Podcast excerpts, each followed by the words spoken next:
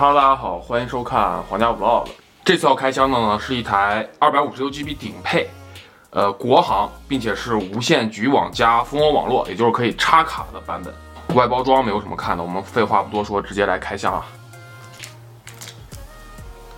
它现在这个设计还挺好的啊，直接有这么一个方便你撕膜的一个口，这样就不用我再拿小刀从这儿拉一个口了。这个包装都是一样的，有一定的阻尼感。哇，是一台黑色的深空灰版本。如果是蜂窝网络版的话，它包装里边会附送你一个卡针的。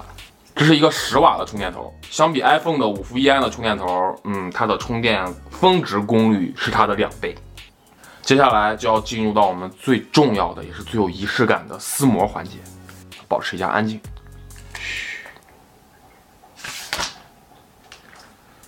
因为这种膜其实没有说是，比方说它贴在屏幕上，或者说贴在机身上那种膜撕下来有那种让你非常爽的声音，所以撕膜的过程也比较简单。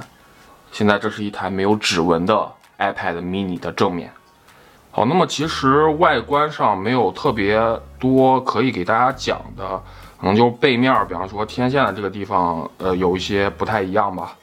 然后就是卡槽的位置是在机身的。如果你从正面拿的话，是在机身的右侧的这个地方，一个金属的卡托。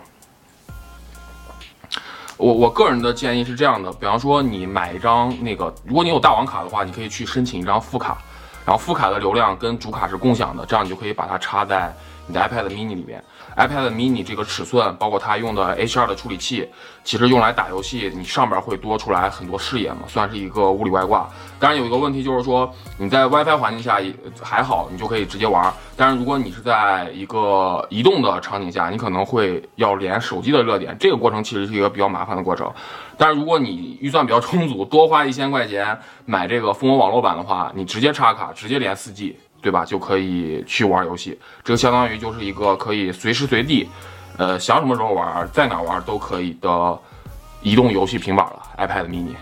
好，那么这支开箱 vlog 就到这里。最后问大家一个问题，就是如果你本来就打算买一台 iPad mini 五，那你会不会为了随时随地能够连 4G 网打游戏这个需求而多花一千块钱去选择一台蜂窝网络版呢？啊，会这么做的靠一。